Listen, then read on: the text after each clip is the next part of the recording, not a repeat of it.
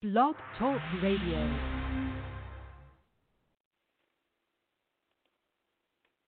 The B-I-B-L-E, that's the book for me.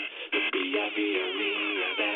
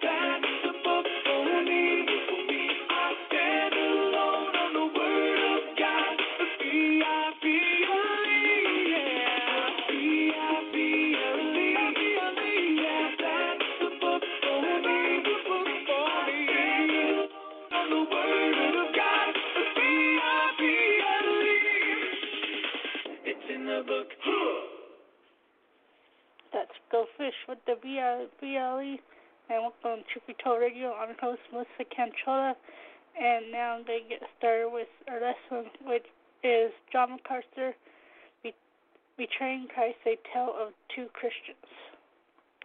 The following sermon is by John MacArthur, pastor, author, and Bible teacher with Grace to You. If you've never contacted Grace to You, we want to send you a free book by John called Good News The Gospel of Jesus Christ. It expounds on the central message of Christianity that Jesus Christ lived and died to save sinners. Request your free book by writing to goodnews at gty.org. That's good news at gty.org. And this offer is good in North America and Europe through December 2020. And now, unleashing God's truth one verse at a time, here's Grace to You Bible teacher John MacArthur. Deception is Satan's stock and trade. And he is the God of this world, and he uses deception every possible way he can. This morning, I, I just I want to talk about the reality of, of deception from a very clear narrative in Scripture.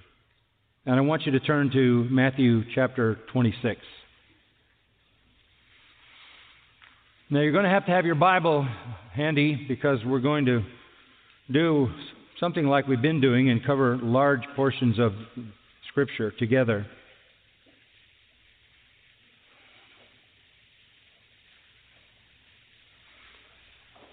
Just to remind you of the fact that Satan is a deceiver, he planted he planted a deceiver among the 12 disciples. Right alongside the faithful. This has always been his ploy. I've been reading some surveys this um, last week or so in which, quote unquote, evangelicals have been surveyed.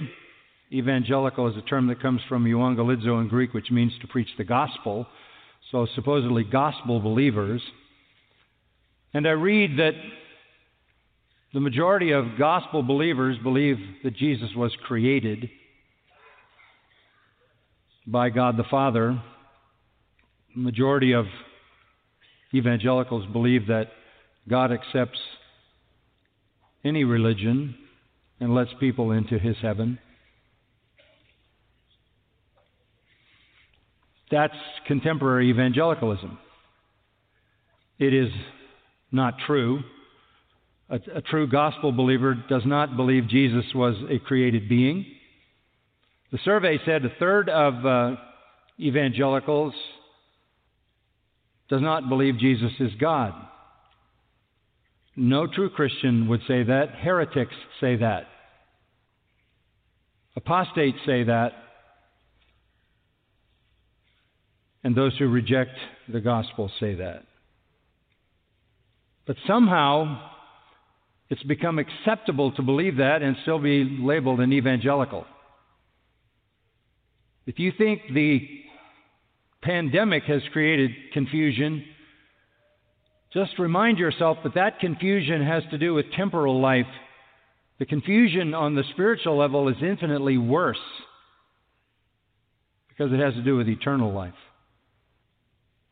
So I want to tell you a story that our Lord provided through Matthew and some of the other gospel writers. But I, I want to go back to history a little bit, tell you about two preachers. In the mid 20th century, here in America, there were two young, very gifted evangelists. They came on the scene together. You know one of them very well, Billy Graham. His history is common knowledge. The other one you likely have not heard of. His name was Charles Templeton along with Billy Graham, Charles Templeton, and another preacher by the name of Torrey Johnson, whom I knew and for whom I preached when I was young, founded what is known as Youth for Christ to reach young people with the gospel. It was always said that Charles Templeton was the most gifted preacher. He was intelligent, he was irresistible in his personality, he was winsome, he was effective, he was handsome. In 1946, the National Association of Evangelicals gave an award out, a bizarre award called Best Used by God. What a ridiculous thing. As if they knew. And they gave it to Charles Templeton. He and Billy Graham began to preach together, and they were called the Gold Dust Twins. Charles Templeton overshadowed Billy Graham. He was more eloquent, he was more brilliant, he was a more polished orator. And the two of them went on a preaching tour to Europe. They went to England, Scotland, Ireland, Sweden, other places. They had a weekly television program that spanned the nation, CBS, NBC, through the 1950s. They were church planners. Charles Templeton was engaged in that. Charles Templeton became a pastor. He held youth rallies with thousands of people.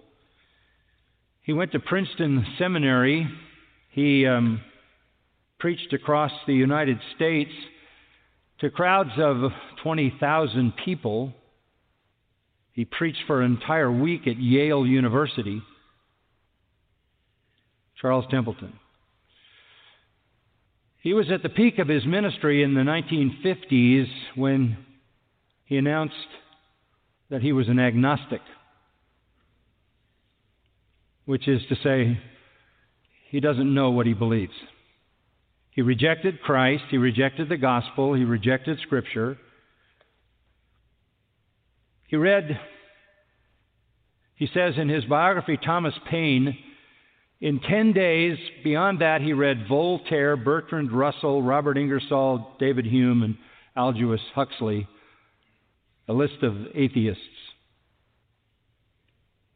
He abandoned all Christianity and all biblical truth, became a journalist in Canada. In 1999, he wrote a memoir on his life titled Farewell to God. And in it, he listed his reasons for rejecting Christianity and becoming an atheist. He left all ministry at that point in 1957, returned to Canada, stepped into eternal blackness and apostasy, blasphemed Christ for his remaining years, and died in utter unbelief. Are there other preachers like him? Of course. Do we know that they're frauds? Not always. But this is how Satan works. But I want you to look at two other preachers that our Lord tells us about in the wonderful story of Matthew 26 and 27. This is a tale of two preachers and a tale of two sorrows. It's a tale of two men that you know very well. Both had the most unique privilege. Both had the most unique opportunity that has ever been given any human being. Both were called by Jesus personally. Both answered that call and both followed Jesus for the duration of his ministry. And both declared repeatedly their personal devotion to the Lord Jesus. Both were personally trained by Jesus for ministry. Both were personally taught by Jesus. You could say, in contemporary terms, they were in his small group. He taught them by precept, he taught them by proposition, he taught them by example, he taught them to know God, to know the will of God, the Word of God, and to live it obediently. Both saw all the miracles Jesus did. Both saw the comprehensive revelation of his divine nature every day. Both saw his power over demons, his power over disease, his power over death, his power over nature. Both heard him answer every theological question perfectly, truthfully, clearly, profoundly. Both saw him evaluate every person he ever met, perfectly true to that person's heart condition. Both were daily confronted with the reality of sin and its effects the need for salvation. Both were taught about eternal heaven, both were taught about eternal hell. Both received and used the available power of the Lord Jesus to do healing miracles and even exercise authority over demons. Both preached Jesus as Messiah and Savior, Son of Man, Son of God. And they shared all of this together. They were exposed to the Lord Jesus Christ in exactly the same way. And there's more. Both were sinners, knew it well. Both experienced overwhelming guilt regarding their sin. Both gave themselves over to Satan to take up his cause against the Son of God. Both betrayed Jesus boldly, emphatically, publicly, and they betrayed him at the end of their years with him just before he was crucified. Both were devastated by what they had done. One, in spite of his wicked betrayal of the Savior, is considered so honorable a man, so exalted a person, that millions of people have been named after him through the centuries. He is loved, he is considered noble. Some of you even have his name Peter, Marak, stone. The other one is considered so dishonorable, so despicable, that even though his name means praise, no one has his name. None of you do. None of you would name your child with that name. The name means praise.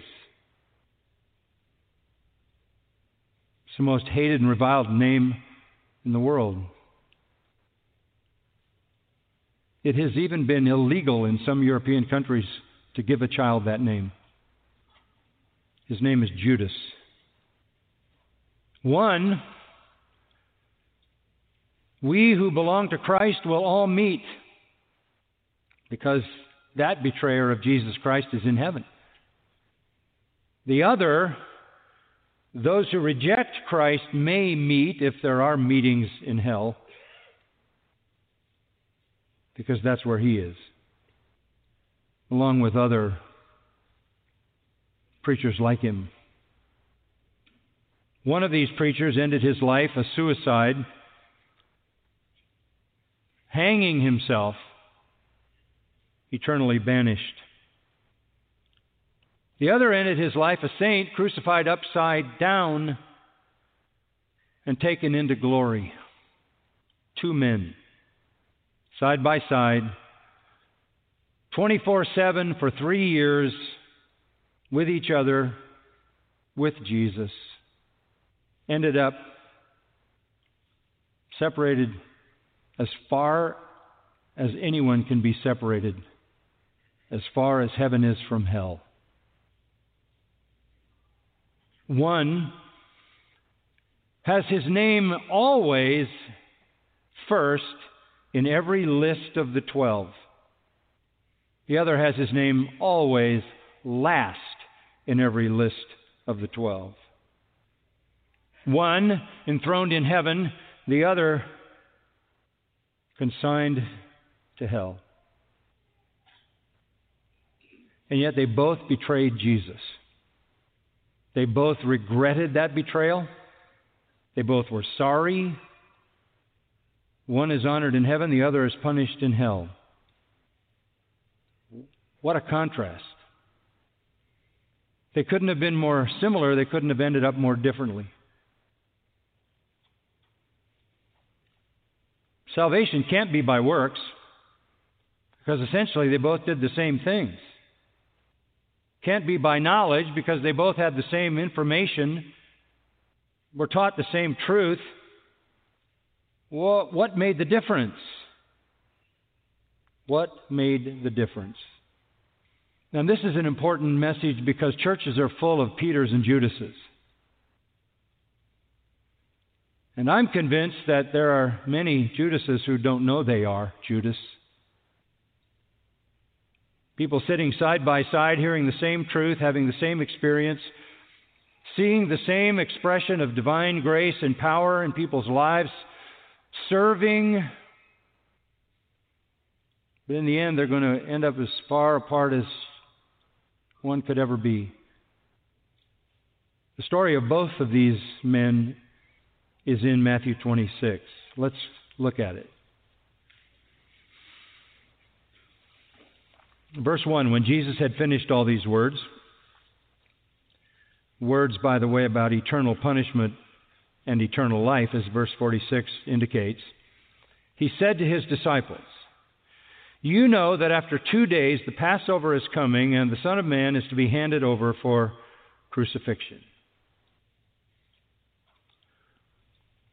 They didn't like to hear that, but that is what the Lord has been saying to them on a regular basis since they started toward Jerusalem. Back in chapter 16, verse 21, from that time Jesus began to show his disciples that he must go to Jerusalem, suffer many things from the elders and chief priests and scribes, and be killed and be raised up on the third day. He constantly told them of his coming death. In verse 3, we find that it was planned. Then the chief priests and the elders of the people were gathered together in the court of the high priest named Caiaphas. And they plotted together to seize Jesus by stealth and kill him. But they were saying not during the festival, otherwise a riot might occur among the people. They wanted him dead because he assaulted their hypocritical false religion. But they didn't want to start a riot because he was so popular with the people. We were trying to figure out how to pull that off. In verse 6, when Jesus was in Bethany at the home of Simon the leper, a woman came to him with an alabaster vial of very costly perfume, and she poured it on his head as he reclined at the table. But the disciples were indignant when they saw this and said, Why this waste? For this perfume might have been sold for a high price and the money given to the poor. It says there that uh, the disciples said, but in John 12:4 it says it was Judas. It was Judas. And why was he protesting? John tells us because he kept the money bag. He had already decided to get out. He'd already wasted three years and he wanted to get as much money on the way out as he could. Here is really the first revelation of his character. None of the disciples had any suspicions of Judas. None. But he reveals himself by being outraged that this is being wasted when the money could have been put in the bag, and he said that because he held the bag. Verse 12 When she poured this perfume on my body, she did it to prepare for my burial. This is another crushing blow to Judas. Judas wants money, he wants power. He was riding the messianic hope of Jesus to the end. He wanted significance. Primarily, he was driven by avarice or greed. Now he hears Jesus is going to die and Jesus is going to be buried, and all his hopes and three years of his life chasing this dream of prominence and power and money is being smashed. All this talk of death is more than he can stomach.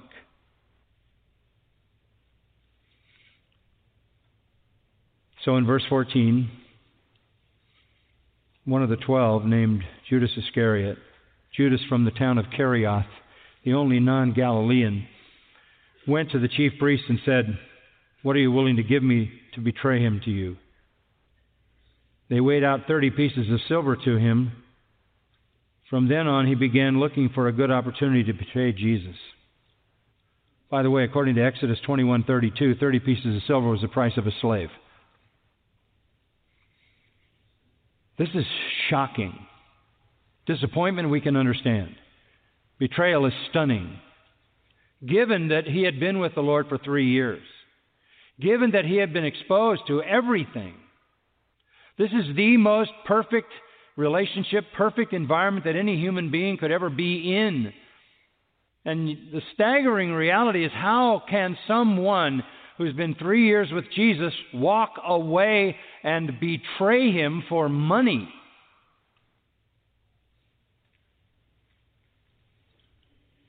But that was Judas.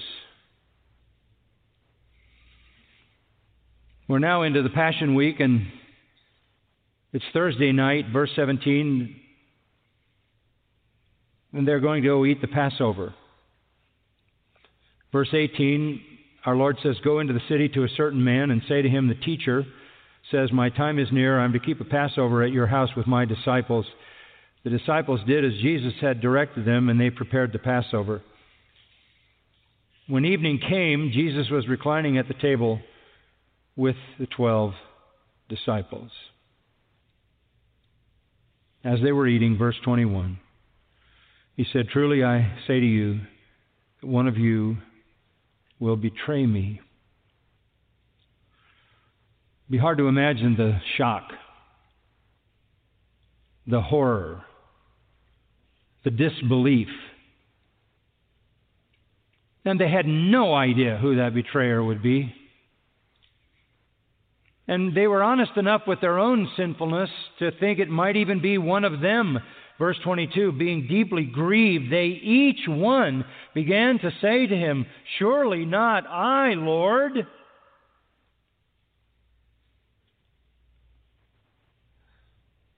And he answered, He who dipped his hand with me in the bowl is the one who will betray me. They dipped bread in a, in a bowl with a kind of a dip part of the meal.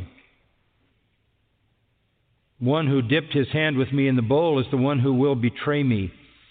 The Son of Man is to go just as it is written of him, but woe to that man, woe means to curse or condemn, to that man by whom the Son of Man is betrayed. It would have been good for that man if he had not been born.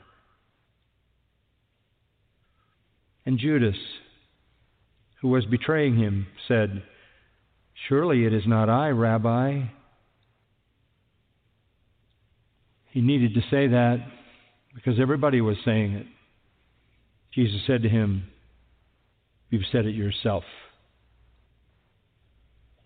I think that's the most horrible thing that could ever be said about a human being. It would have been better for him if he'd never been born. Because once born, he'll never die. Judas can't hide from Jesus. Down to verse 30. After singing a hymn, they went out to the Mount of Olives. That evening, that Passover was over.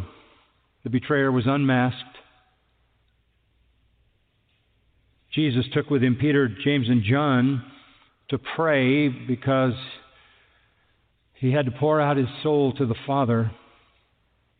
Starting in verse 36, you, you have him come to Gethsemane and he asks them to pray with him, but they all fall asleep.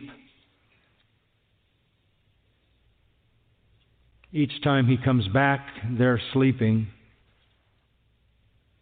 Verse 43 He came and found them sleeping. Their eyes were heavy. He left them again, went away, prayed a third time, saying the same thing once more. And he came to the disciples and said to them, Are you still sleeping and resting? Behold, the hour is at hand, and the Son of Man is being betrayed into the hands of sinners. You couldn't pray with me as I face this? And he said, Get up, let us be going. Behold, the one who betrays me is at hand. At that point, Judas goes into action. Verse 47 While he was still speaking, behold, Judas, one of the twelve, came up accompanied with a large crowd with swords and clubs, who came from the chief priests and elders of the people. Notice how Judas is identified, one of the twelve. Always Always identified that way in the Gospels. Always. To underscore the shock and insidiousness of this man's betrayal. At this point, of course, Satan entered Judas. In John chapter 6 and verse 70, Jesus, looking at his disciples, said, One of you is a devil. One of you is a devil. In John 13 and verse 2, it says the devil put it into the heart of Judas to betray Jesus. And in John 13:27, it says Satan entered Judas. One of you is an adversary. That was Judas. The devil put it in his heart to betray Jesus, gave him the thought, and then took total control. John 13, 27, he entered into Judas. He was Satan possessed.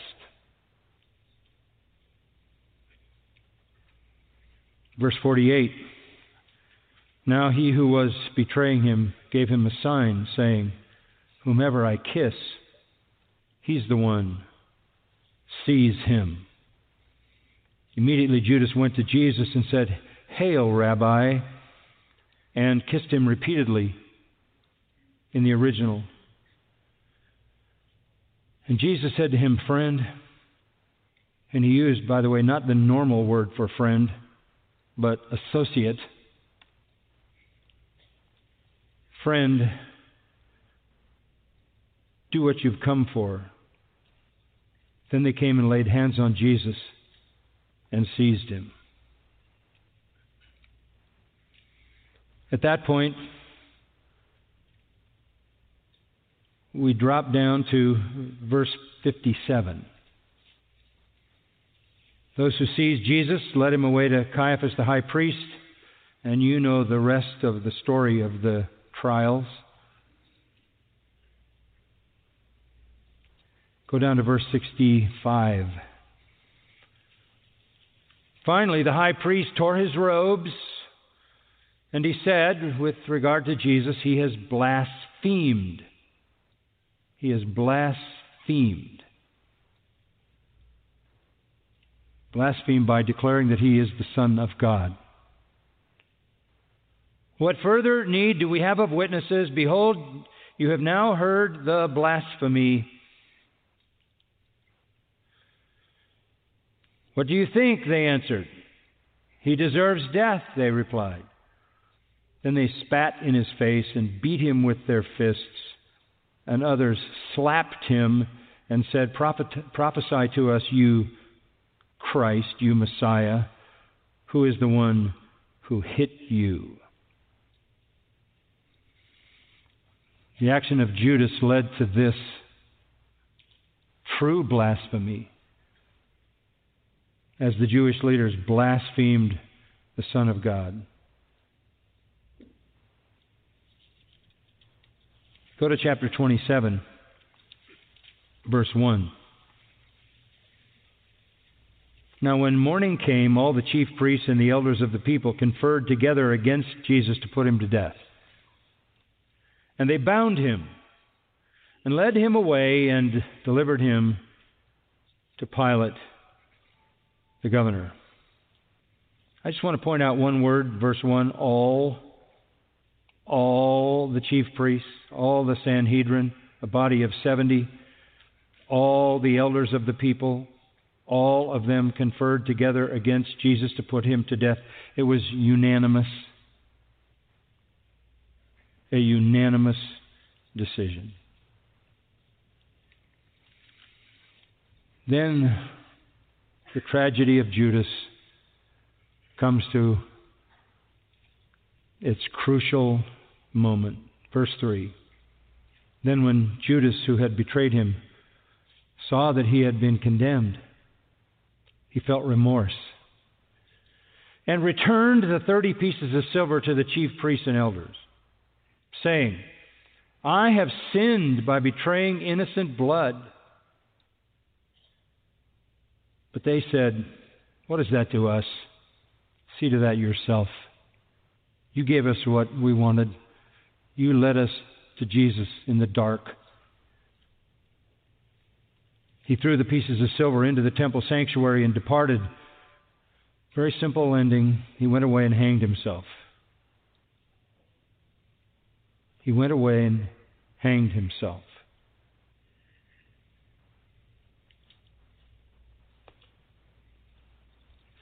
Chief priest took the pieces of silver and said, Not lawful to put them into the temple treasury. That, that is a statement of legalism like none I've never read. They're about to kill the Son of God, but they're not going to break one of their ridiculous rules. It is not lawful to put them into the temple treasury since it is the price of blood. They would take the money and execute the Messiah but not put it in the temple treasury. So they conferred together and with the money bought the potter's field as a burial place for strangers. For this reason, that field has been called the field of blood to this day. Then that which was spoken through Jeremiah the prophet was fulfilled, and they took the thirty pieces of silver, the price of the one whose price had been set by the sons of Israel, they gave them for the potter's field as the Lord directed me. And by the way, that is from Zechariah chapter 11, but it mentions Jeremiah because Jeremiah was sort of the head of the list of prophets. The Hebrew Old Testament list of prophets began with Jeremiah. The horrible tragedy of Judas, the greatest tragedy in human history because of unparalleled opportunity. You know, our Lord said, To whom much is given, much is required. And he said that as a warning. As a warning, you don't want to be too close to the truth because the implications of rejecting it are more severe than anything you could ever do. Judas is the greatest tragedy in human history because of his unparalleled privilege. He is the ultimate in wasted opportunity. He was greedy, he was a materialist, he was a money lover. He was motivated by a desire for riches, so strong was his selfish greed that he could literally be in the midst of the living truth and go to hell on purpose. He loved himself way too much. He rejected the truth way too easily. And he resented Jesus much too strongly. most powerful demonstration of wasted opportunity ever. That's Judas. But our Lord has the writer weave in the story of Peter, so let's go back to chapter 26, verse 20. What's happening with the other of these two disciples, these two preachers?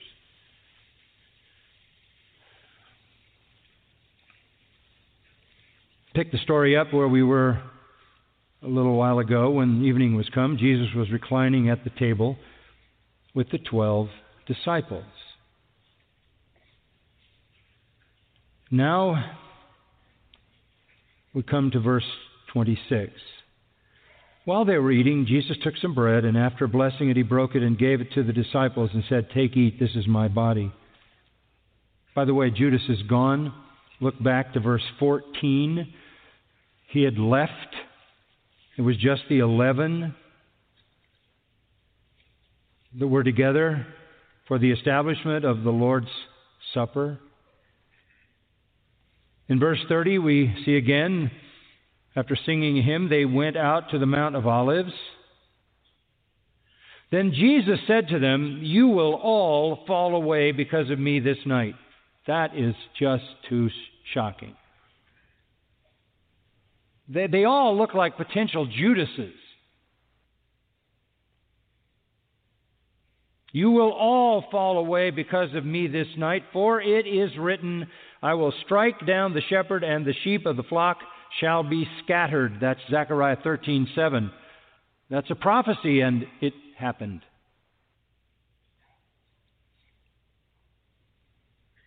But verse 32 After I have been raised, I will go ahead of you to Galilee. That's such an important statement because our Lord is saying, after your defection, you're going to come back.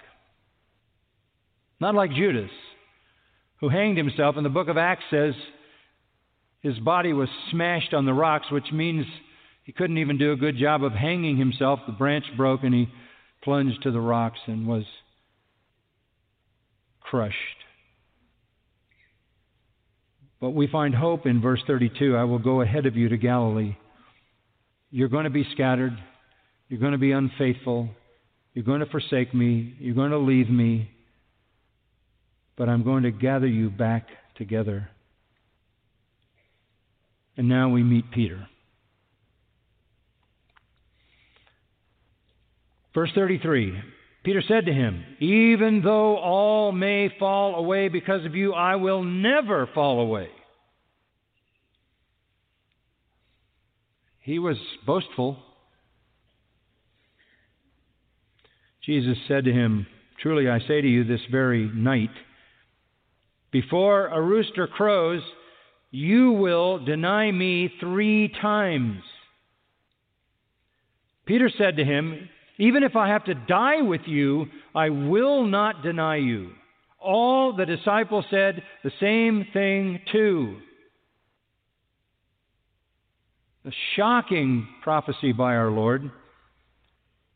As evil as was Judas' betrayal, as heinous and wicked as was his rejection of Jesus, his shame over Christ, Peter would do the same thing. Back in Matthew 16, when Jesus said he was going to die, Peter said, No, no, no, Lord, that's not going to happen. And Jesus looked right at Peter and said, Get behind me, Satan. Satan put things in the mind of Judas. Satan put things in the mind of Peter. Judas was influenced by Satan. Peter was influenced by Satan.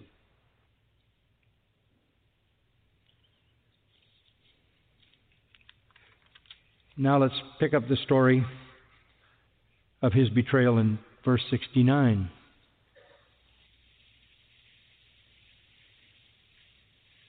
Peter was sitting outside in the courtyard, and a servant girl came to him and said, You too were with Jesus the Galilean. Now remember, this is the courtyard at the high priest's house where Jesus is on trial, and Jesus has been deemed a blasphemer. You too were with Jesus the Galilean, but he denied it before them all, saying, I do not know what you are talking about. And we gasp for breath because Peter had just said, Even though all may fall away because of you, I will never fall away. Even if I have to die with you, I will not deny you. So much for knowing his own heart. When a little servant girl says, Oh, you were with Jesus the Galilean. He denies it not only to her, but before everybody around the fire in the courtyard. I don't know what you're talking about. When he had gone out to the gateway, he relocates to get away. Another servant girl saw him and said to those who were there, This man was with Jesus of Nazareth. And again he denied it, this time with an oath. I do not know the man. A little later, the bystanders came up and said to Peter, Surely you too are one of them, for even the way you talk gives you away. You talk that sort of Galilean Jesus talk. then he escalates. He began, first he said no, then he said no with an oath, and now he says no with a curse and swearing. I do not know the man. And immediately a rooster crowed.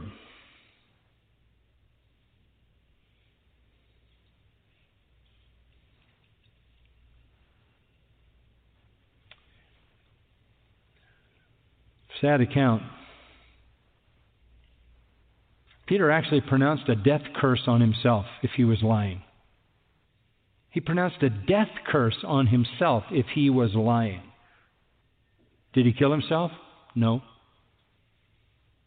Judas pronounced a death curse on himself and carried it out. But there's an amazing moment in verse 75. Peter remembered the word which Jesus had said Before a rooster crows, you will deny me three times. It doesn't say he went out and hanged himself, it says he went out and wept bitterly. Amazing moment. At that moment, by the way, at that moment, Luke, in his account of the same scene, says in chapter 22, verse 61, And the Lord turned and looked at Peter. The Lord turned and looked at Peter. at the moment of his final betrayal. When Judas' eyes met Jesus, Judas boldly kissed him with the hatred of a hypocrite. When Peter was in the midst of his self curse and he met the eyes of Jesus, he broke down in tears. Crushing sadness led Judas to suicide without repentance. Crushing sadness led Peter to restoration with repentance. This is the crucial moment. Both knew they were betrayers. One kills himself, the other is restored. How did Peter fall so far? Well, he boasted too much. We know he prayed too little because he fell asleep. We know he acted too fast. He grabbed a sword. And then we know he followed too far. He was way out in the courtyard. Why was this not the end of Peter? What distinguishes Peter from Judas? What's going on here? I'll give you the simple answer. This is where all of this goes. Judas hated Jesus because he wanted something Jesus was not going to deliver to him. He had false expectations of what Jesus intended to do for him. When those expectations aren't met, people hate Jesus. False preachers will give people lies about what Jesus intends to do for them to fulfill their drives and ambitions, and when it turns out that doesn't happen, they will hate Jesus for it. The difference was Peter didn't hate Jesus, he loved him. Jesus says to him in John 21, three times, you know the story. Verse 15 Simon, son of John, do you love me more than these? Yes, Lord, you know that I love you. Second time, Simon, son of John, do you love me? Yes, Lord, you know that I love you. Third time, Simon, son of John, do you love me? Peter was grieved because he said to him the third time, Do you love me? And he said to him, Lord, you know all things. You know that I love you. And the Lord accepted that as true because he said, Feed my sheep, feed my lambs, feed my sheep. That is the deep and compelling reality of a true believer love for Christ. That's where we're going, right? That's what sets people apart. Hypocrites don't love Christ, they love whatever it is that they love for their own personal fulfillment. The apostle Paul says in 2 Corinthians 5:14 for the love of Christ controls us. There could not be a more clear statement than 1 Corinthians 16:22. Listen to these words. If anyone does not love the Lord, he is to be accursed. If anyone does not love the Lord, he is to be accursed. What distinguishes a true believer from a false believer, what distinguishes those who are of Peter from those who are of Judas is love for Christ. Love for Christ. Is this just an emotion? No. Listen to the words of our Lord in John 14, that night in the upper room at the Passover. Jesus defined what it was to love him. Verse 15, John 14, 15. If you love me, you will keep my commandments. That's not a command, that's a statement of fact. If you love me, you will keep my commandments. Verse 21 He who has my commandments and keeps them is the one who loves me, And he who loves me will be loved by my Father, and I will love him and will disclose myself to him. Again in verse 23, Jesus answered and said to him, If anyone loves me, he will keep my word. He says it again and again. And my Father will love him, and we will come to him and make our abode with him. Verse 24. He who does not love me does not keep my words. Verse 28 If you loved me, you would have rejoiced because I go to the Father, for the Father is greater than I. Which is to say, if you love Christ, you obey His word, and you desire His glory and His honor.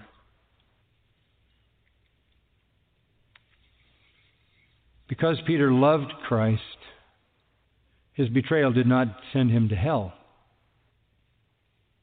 In fact, in, in Luke 22, a glorious moment in Peter's life. Listen to verse 31. In response to Peter's betrayal, the Lord says to him, Simon, Simon, behold, Satan has demanded permission to sift you like wheat. Yeah, Satan's been working in you just the same way he worked in Judas. But I have prayed for you that your faith may not fail. And you, when once you have turned again, strengthen your brothers. What was the difference? Jesus prayed for Peter that his faith would not fail. We sung it, didn't we? Do you know the song? He will what? Hold me fast. My soul will not be lost. He will hold me fast. That's what John 17 is about. The whole prayer in John 17 is the Son of God praying to the Father on behalf of all who belong to Him and telling the Father how precious they are to the Trinity and how He will keep them. The Lord kept Peter, restored Peter, empowered Peter, and He's the powerful preacher as the church explodes first 12 chapters of the book of Acts. Sin and guilt do not produce true repentance. Did you hear that? Sin and guilt, which are normal human responses to sin, patterns of sin. The awareness of sin, guilt over sin, does not produce true repentance. It can produce remorse it can produce regret.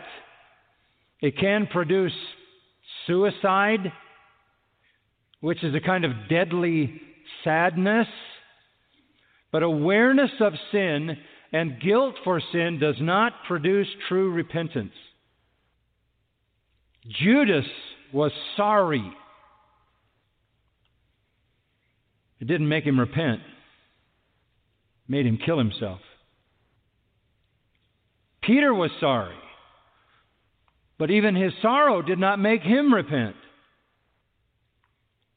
What I'm saying is the ugliness of your sin and the reality of your guilt is not enough to make a sinner repent savingly.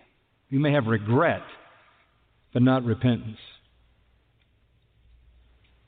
What makes the sinner repent, listen, is not to see your sin, but to see your Savior.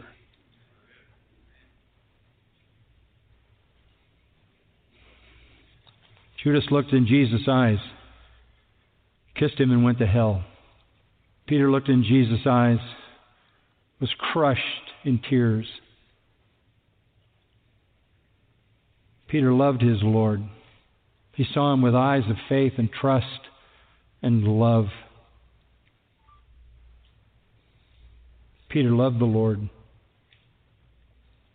Earlier, John 6, a lot of the disciples who followed Jesus, kind of the fringe disciples, left him, and he said, Will you also go away? And Peter said, To whom shall we go? You and you alone have the words of eternal life. Again, Jesus says to the disciples, Who do men say that I am? And they said, Oh, some say you're Elijah or one of the prophets. Peter said, You're the Christ, the Son of the living God. He didn't just know who Jesus was, he loved him as his Lord and Savior. Listen to Peter's words. Go to 1 Peter.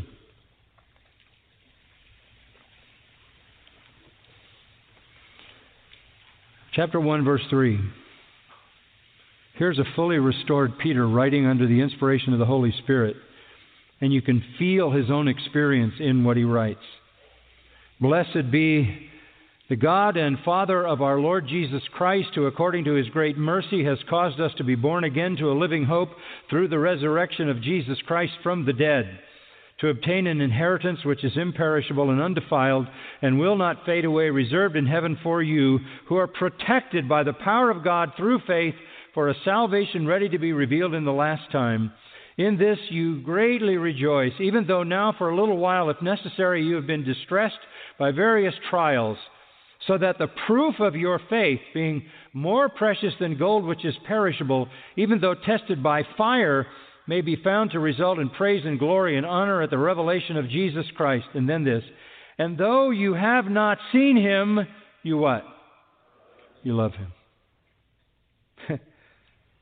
Though you do not see him now, you believe in him, and you greatly rejoice with joy inexpressible and full of glory, obtaining the salvation of your souls that is the outcome of your faith.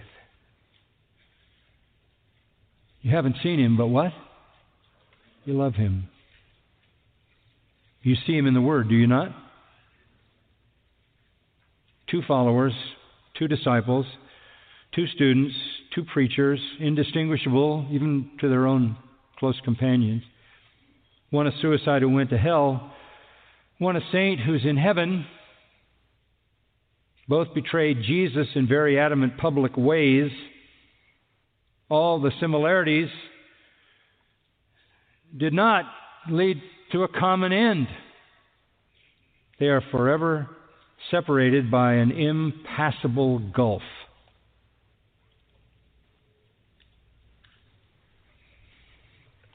Judas hated Jesus, Peter loved him.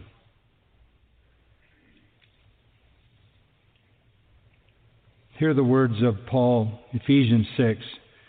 Grace be with all those who love our Lord Jesus Christ with an incorruptible love. What does it mean to be a Christian?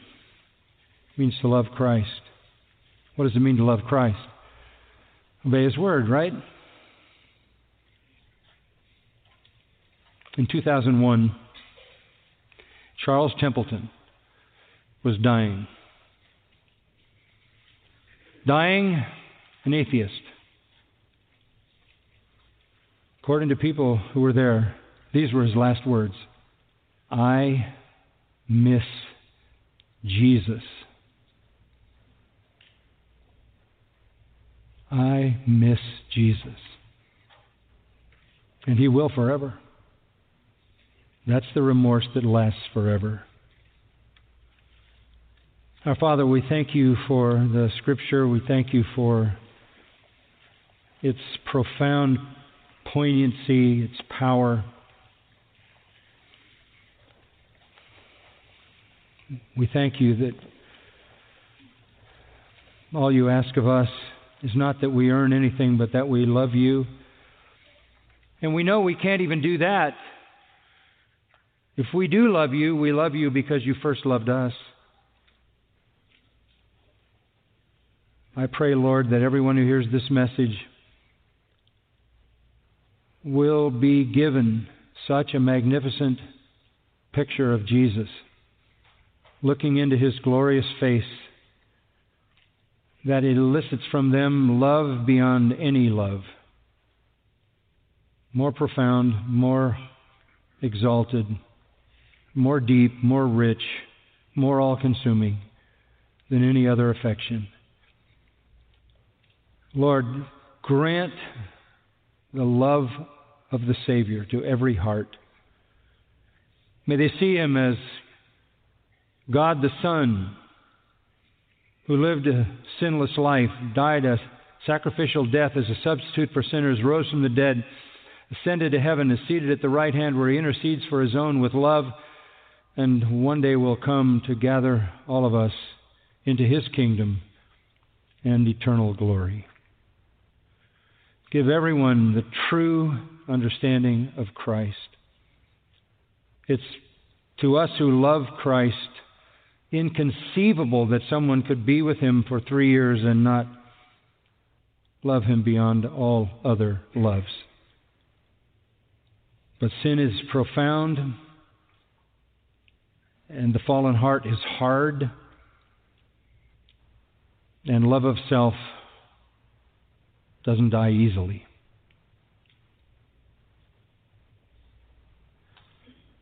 It has to be produced by you. Reach into every heart. Take out self love, replace it with love for Christ. We pray these things to the praise of your glory. Amen.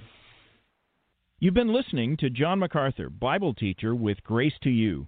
For free access to all of John's lessons and a listing of study Bibles and books available for sale, visit Grace to You's website at gty.org. And for details about the Masters University, where John serves as chancellor, go to masters.edu. John MacArthur and Grace to You reserve all copyright protection under applicable law. Our copyright policy is available at gty.org, and it includes instructions for and limitations on duplicating this digital file.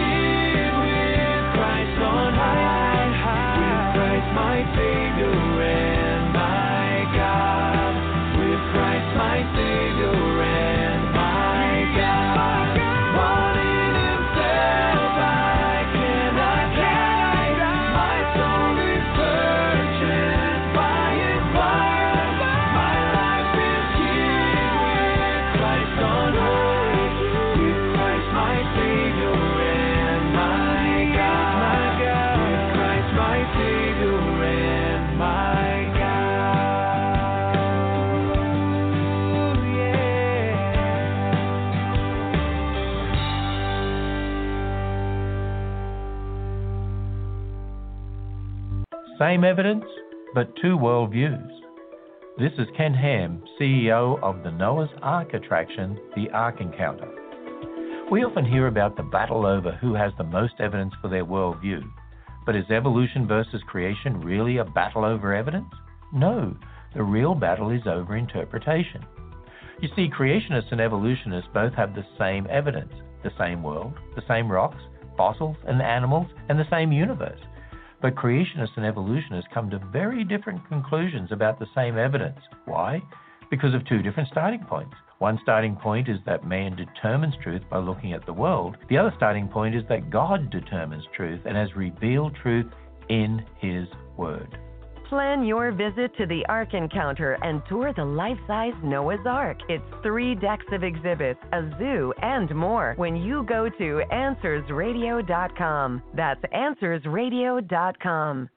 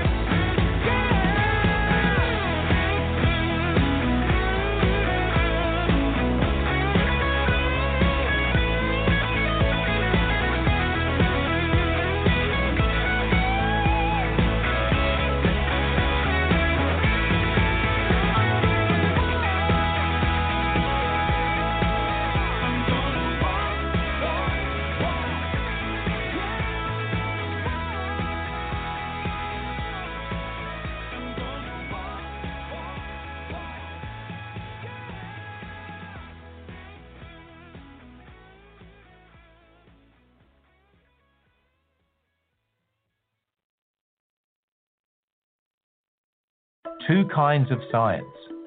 This is Ken Ham inviting you to have an encounter with God's Word at the Ark Encounter.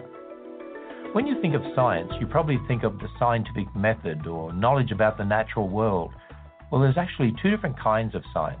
The first kind is observational science. This is what builds technology and makes medical innovation. It's directly testable, observable, and repeatable. The other kind is historical science. It deals with the past, interpreting things like rock layers and fossils. Now, we can't directly test, observe, or repeat the past, so what you believe about the past will largely determine how you interpret the evidence. And that's what the real issue is for creation versus evolution a battle over two interpretations. Get answers to your questions about science and the Bible at AnswersRadio.com and subscribe to receive free daily email insights from Ken Ham when you go to AnswersRadio.com.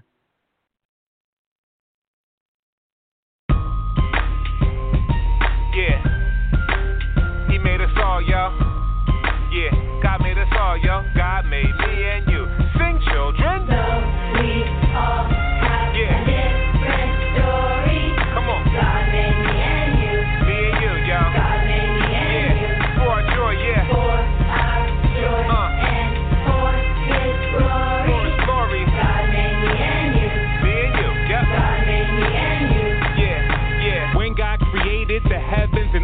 He did it to show off His glory and worth. In Genesis 1, what we see in each verse is God made a world that is truly diverse. From icebergs to insects, tornadoes to trees, from lions to lizards, flamingos to fleas.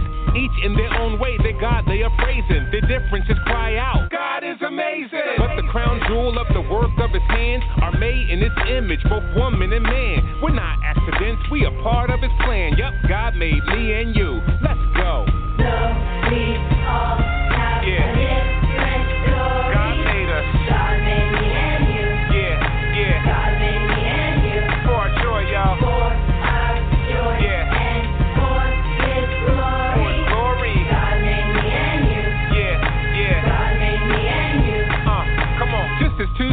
snowflakes are never the same, person is different, unique in their frame. God made them all, each kind and each sort. He made some people tall and some people short.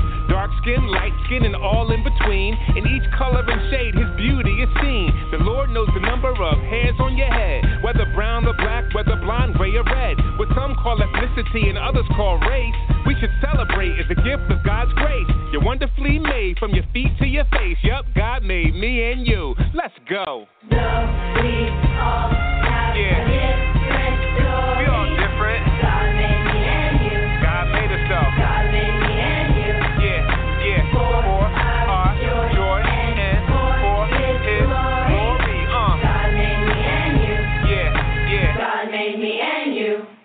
At the cross, we see what God's love is about. There's no type of person that Jesus left out. Because Jesus died and rose from the grave, all those who trust in the Lord will be saved. In the book of Revelation, chapter number 7, the church from all times is gathered in heaven. Each tribe and people, language and nation, all thanking God for the gift of salvation. Together, forever, with saints of all kinds. Through each, the glory of the Lord's gonna shine. This is exactly what God has designed. When God made me and you, let's go. So we all Uh. have a different story. God made me and you. He made us all, y'all. God made me and you. Yeah, for joy. For our joy And,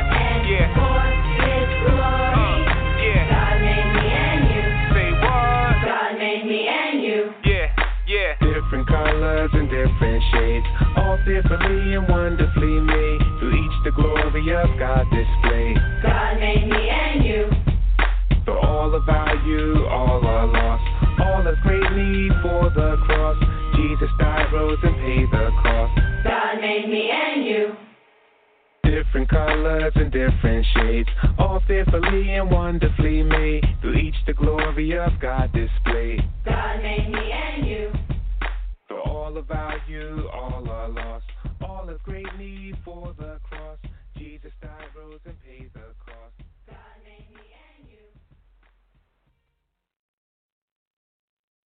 It's faith versus faith.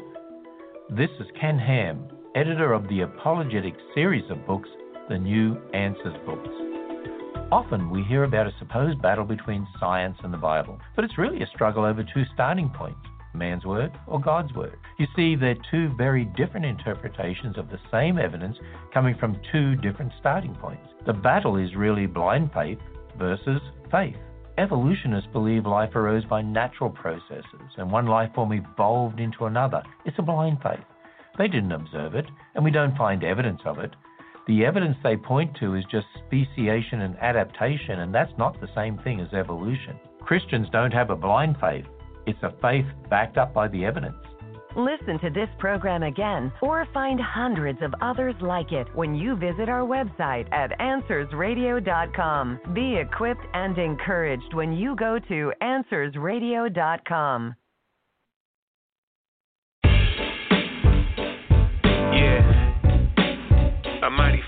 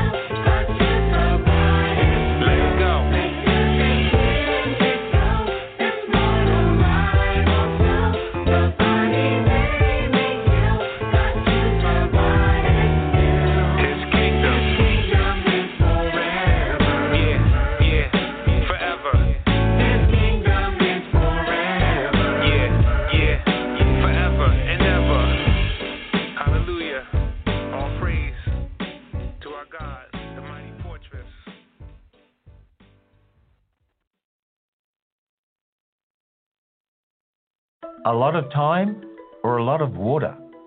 This is Ken Ham inviting your family to visit the popular Ark Encounter attraction. What shaped our Earth?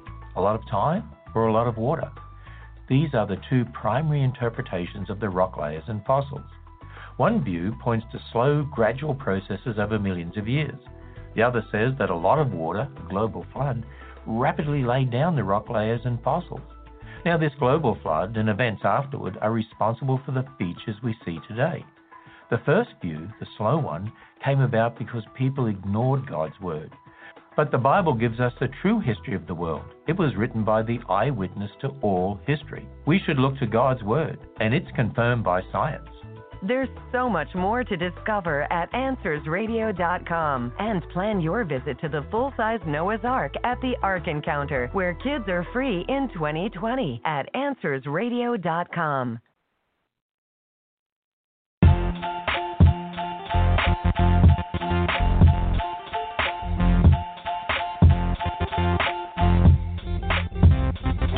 All right, here we go, kids. Gather round. A brand new sound to praise the one who has the crown. In today's lesson, we'll talk about the Holy Bible, the most important book we all need for survival. The Bible is God's message for this world. It's for every man and woman, every boy and girl. And that message is that if we turn to Christ and place our trust in Him, we'll have eternal life.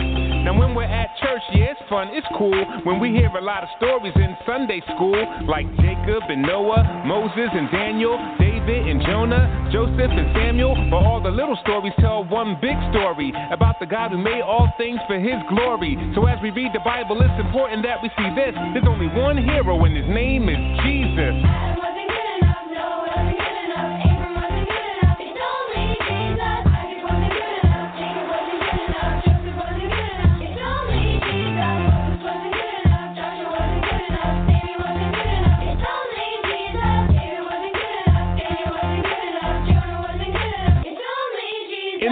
Of the Bible, where should we begin? When God made the whole wide world just by speaking. By his great might, he said, Let there be light. The light he called day, and the dark he called night. He made the earth and the seas, the dirt and the seeds, the herds and the trees, the birds and the bees.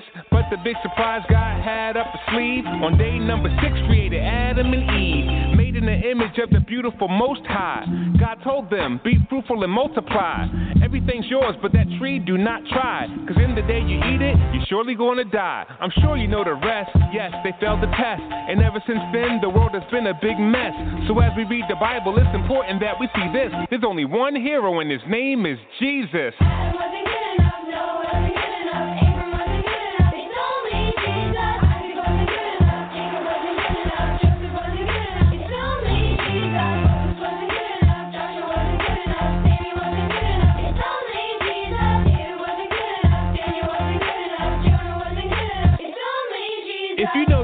Read God's word today, the greatest saints had their flaws on full display. And it was written down for us in order that we may recognize that Christ is the only way. Adam ate forbidden fruit and lost his life. Abraham got scared and lied about his wife. Sarah laughed to herself when she heard God's promise. Rebecca encouraged her son to be dishonest. Aaron used craft to make a golden calf. Moses got mad, struck the rock with a staff.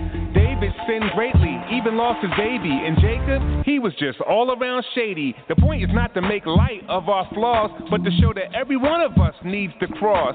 So as we read the Bible, it's important that we see this. There's only one hero, and his name is Jesus.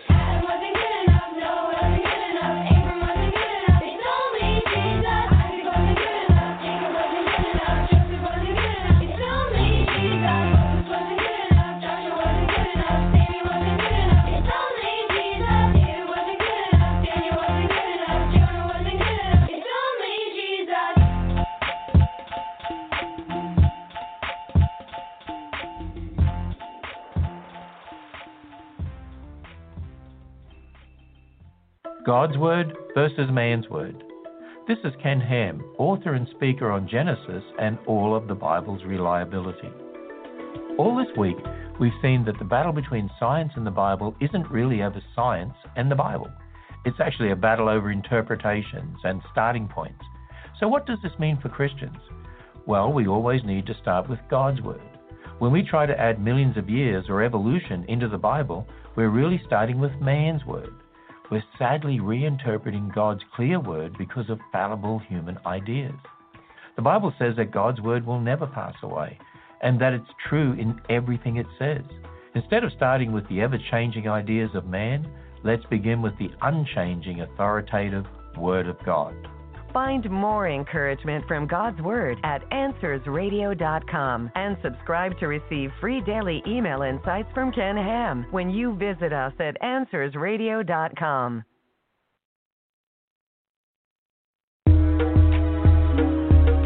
What is prayer?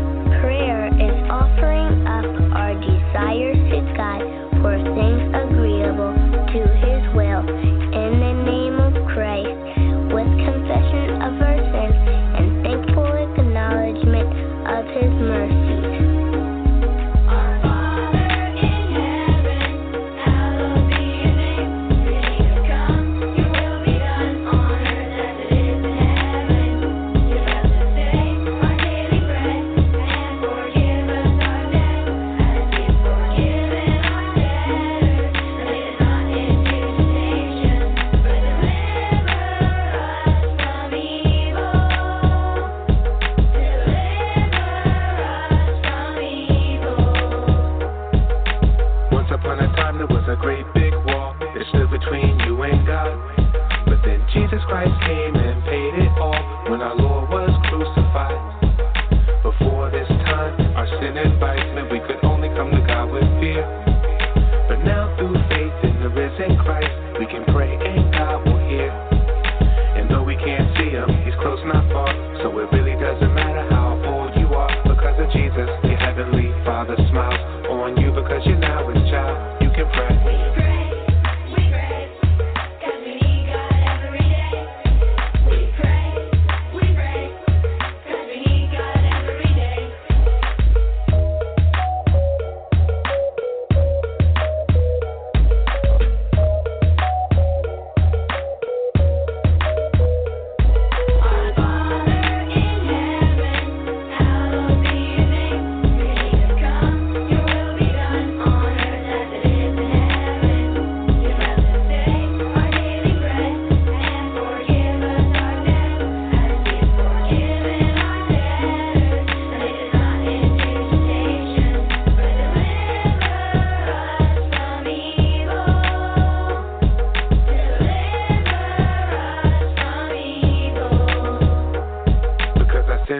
forgiven now, we can pray to our Father in heaven above.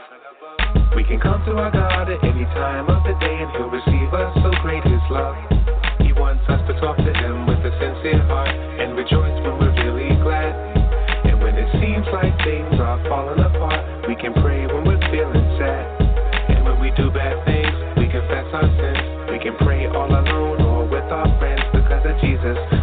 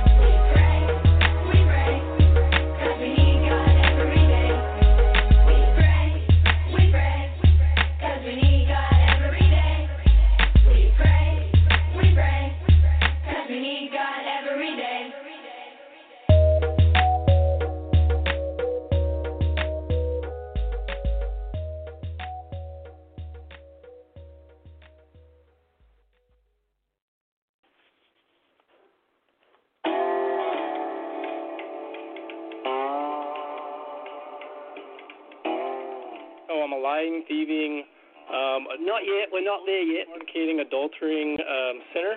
No, not yet. Oh, yeah. Yeah, Chris, as you walk past, I heard you say banana man. Why did you say that? Um, I just saw some videos and I saw I heard people call you that. And I, Are you an atheist? no, I think I'm more agnostic. What about you, baby? Christian. You're Christian, you're born again? Mm-hmm. You know what that means? Yeah, baptized. Oh, no, it's something different from baptism. Well, it's when you're born of the Spirit, and then you're baptized because of it.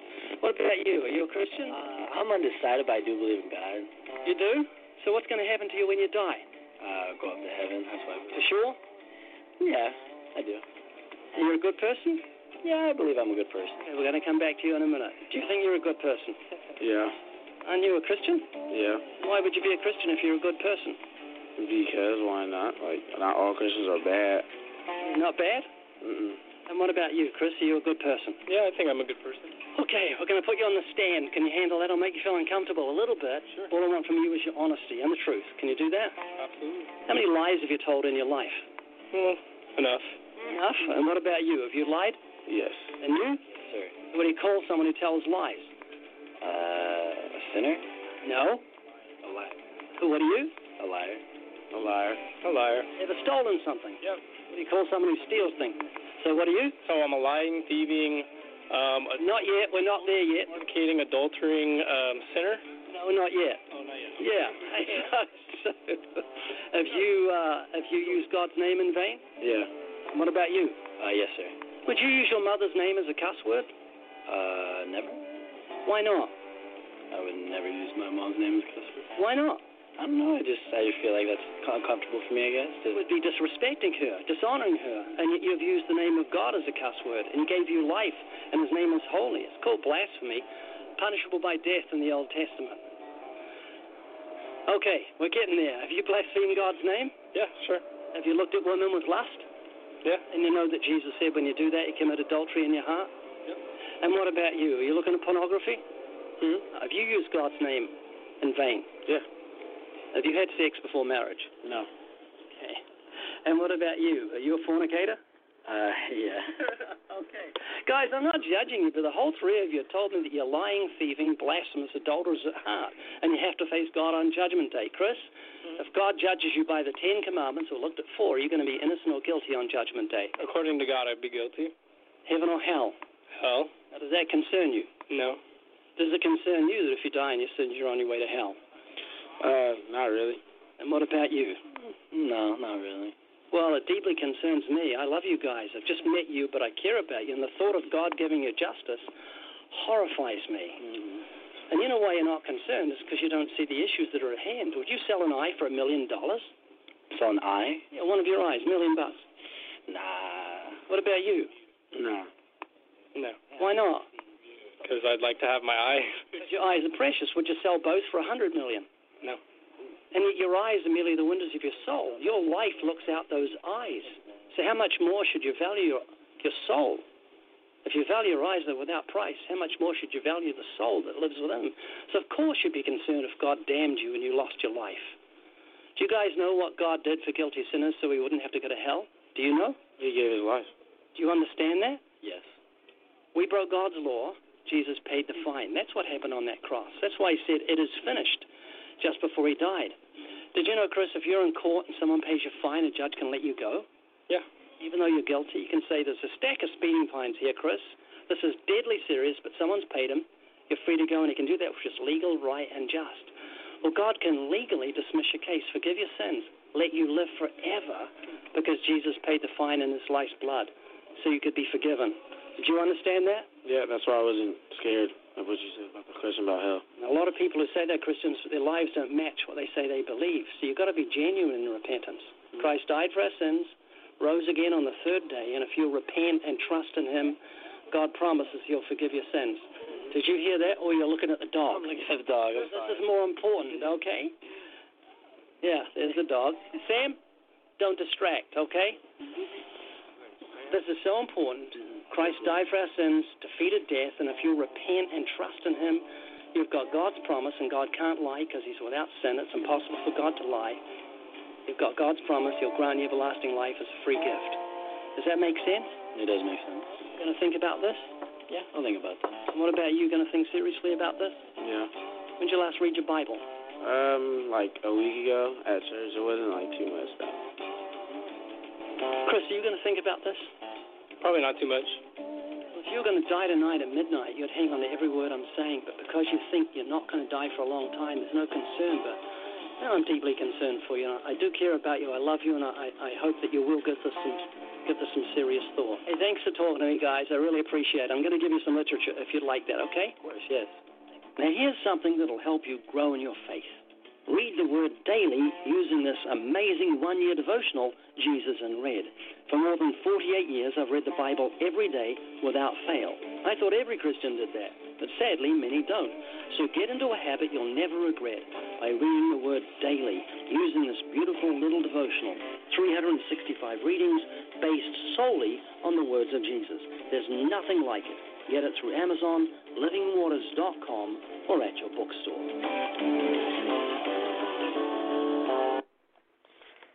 That was Living Waters, um, Rich Ray Comfort, and their YouTube page is uh, channel is Living Waters. That's L I V I N G, then W A T E R S. And their website they have is livingwaters.com, livingwaters.co, livingwaters.com. And next what we got for you, this is from Wretched.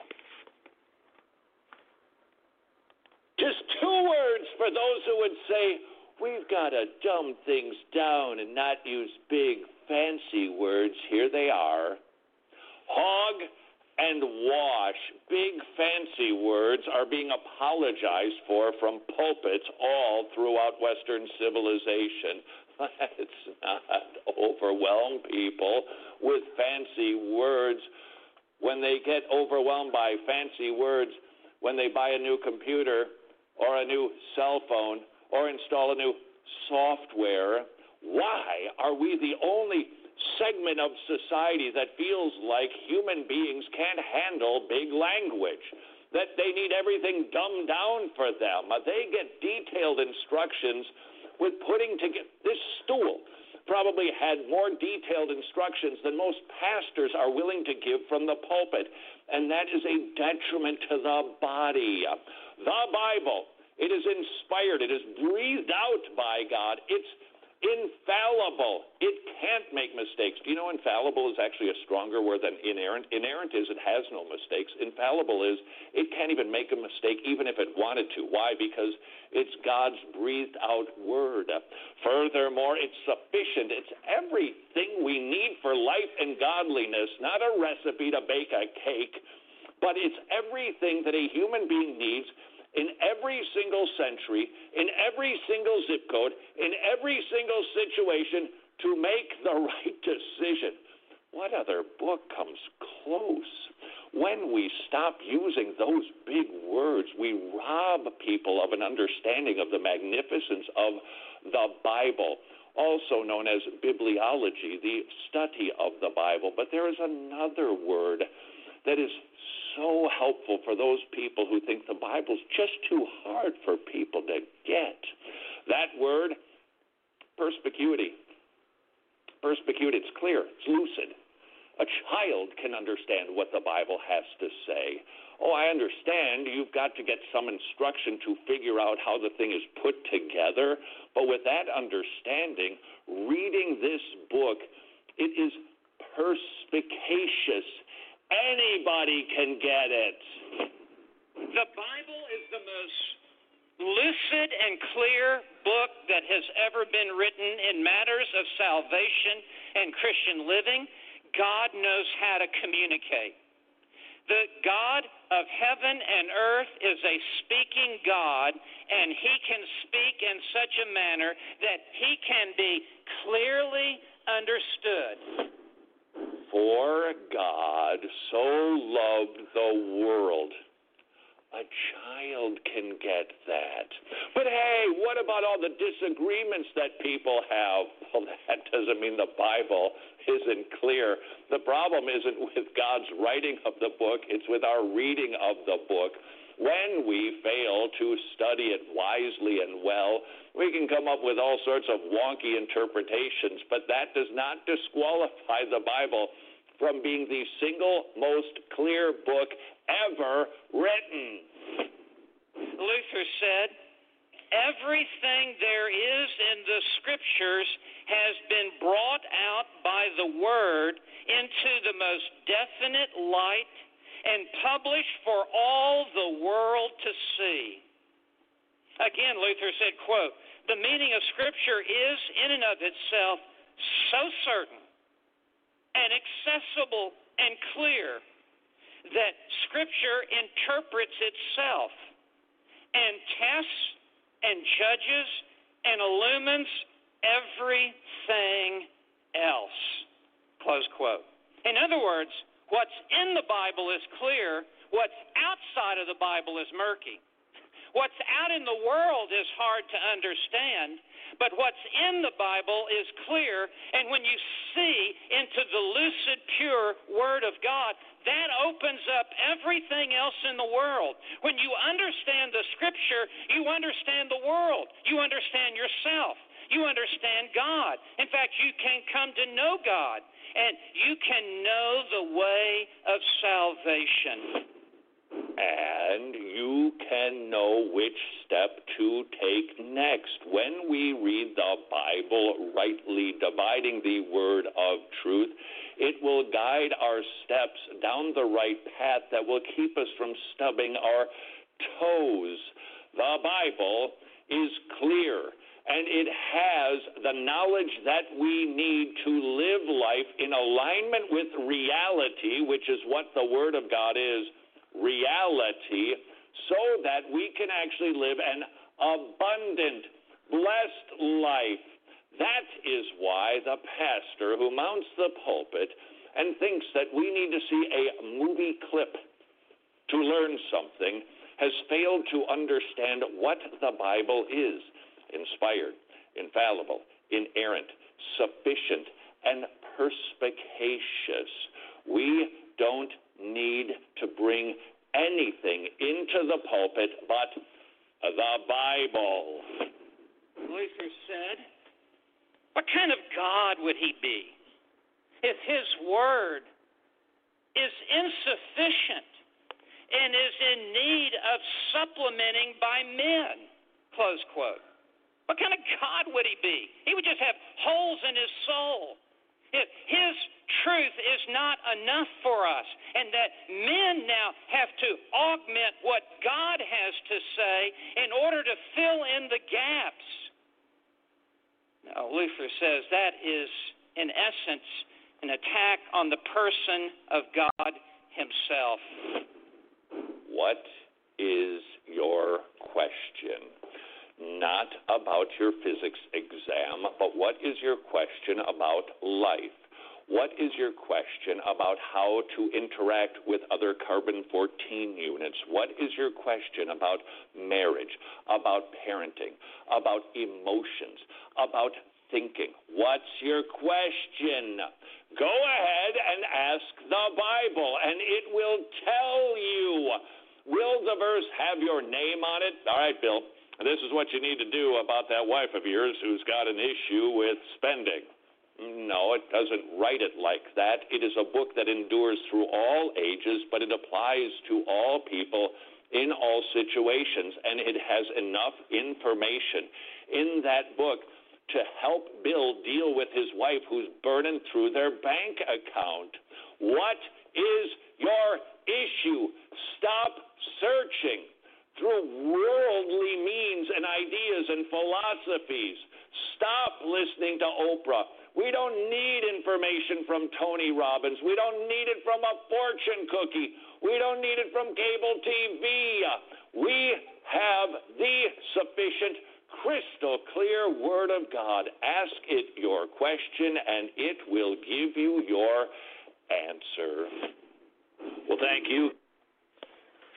That was Wretched and Nico, that's Todd Friel speaking, and you could check out Wretched at uh, Wretched on YouTube, W R E T C H E D, and also Wretched.org. They have a radio show and a TV show, so check that out, Wretched.org, and that um, what they're speaking about is pastors who think people are stupid and stupid spelled S T O P I D. And now what I'm gonna do for you is gonna play a song. This is Shai Linne with Immutable.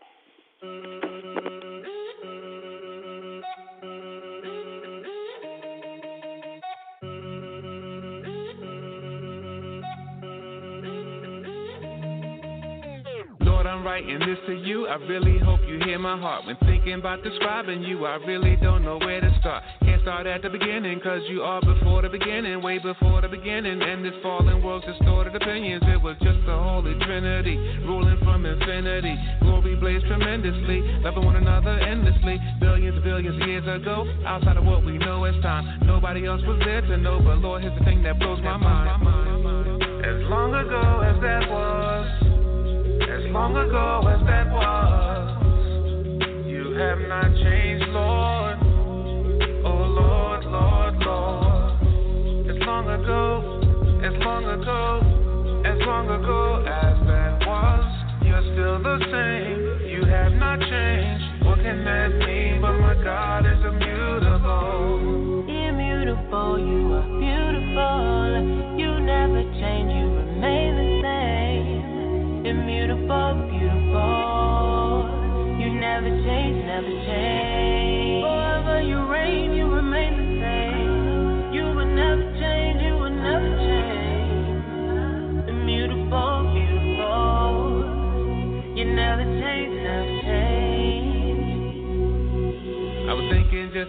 the day how you reign supreme by far. Not just because of what you do, but simply because of who you are. There's none like you in existence. You are God and you need no assistance. Even though we show you resistance, you sent Jesus to close the distance that existed between God and man. According to your sovereign plan, we changed many times in one lifespan. I've changed even since this song began. Lord, I'm so glad that you're not like us. All that you do will certainly last. You are the rock that we can trust. Shows us back in eternity past. As long ago as that was. As long ago as that was, you have not changed, Lord. Oh Lord, Lord, Lord. As long ago, as long ago, as long ago as that was, you're still the same. You have not changed. What can that mean? But my God is immutable. Immutable, you are beautiful. You never change, you. Immutable,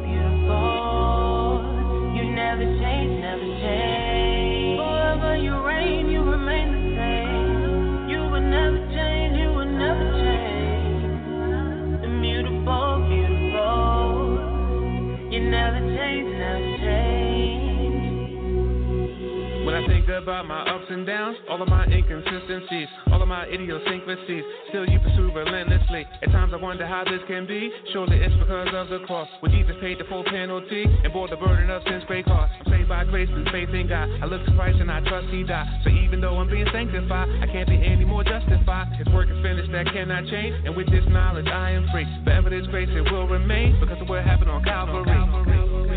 As long ago as that was. As long ago as that was, you have not changed, Lord. Oh Lord, Lord, Lord. As long ago, as long ago, as long ago as that was, you're still the same.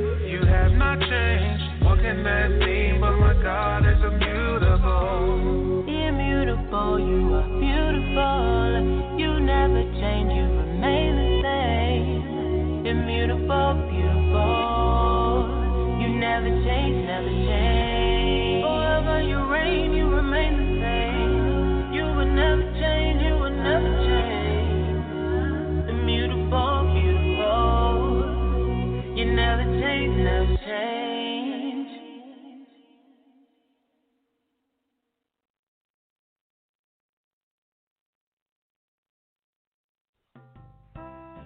Get social with Truth Be Told Radio. Check us out on our Facebook like page as Truth Be Told Radio. You can find our website at truthbetoldradio.com. That is T R U T H B E T O L D R A D I O dot C O M. Truthbetoldradio.com. Do you have any questions, suggestions, comments, or want to tell us anything? Send those emails to truthbetoldradioshow at gmail.com. Remember, by sending us your email, you give us permission to read it on the air. So write us at truthbetoldradioshow at gmail.com. If you'd like to read blogs, we've got you covered. Check out ours at truthbetoldradio.blogspot.com. That's truthbetoldradio.blogspot.com. Also, follow us on Twitter as Truth, the letter B, then Told Radio. That is T R U T H B T O L D R A D I O. Once again, that is Truth, the letter B only, not B E, Told Radio. This is due to the restraints for Twitter's username links. Finally, to learn the testimony of Melissa Canchoa, the hostess of Truth Be Told Radio, see smilesandstuff.com. That's S M I L E S A N D S T U F F dot C O M. Smilesandstuff.com. So stay social with us and thanks for listening to Truth Be Told Radio.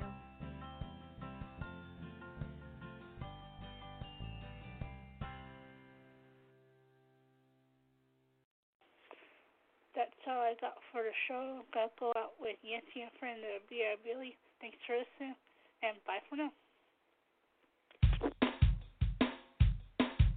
the beat.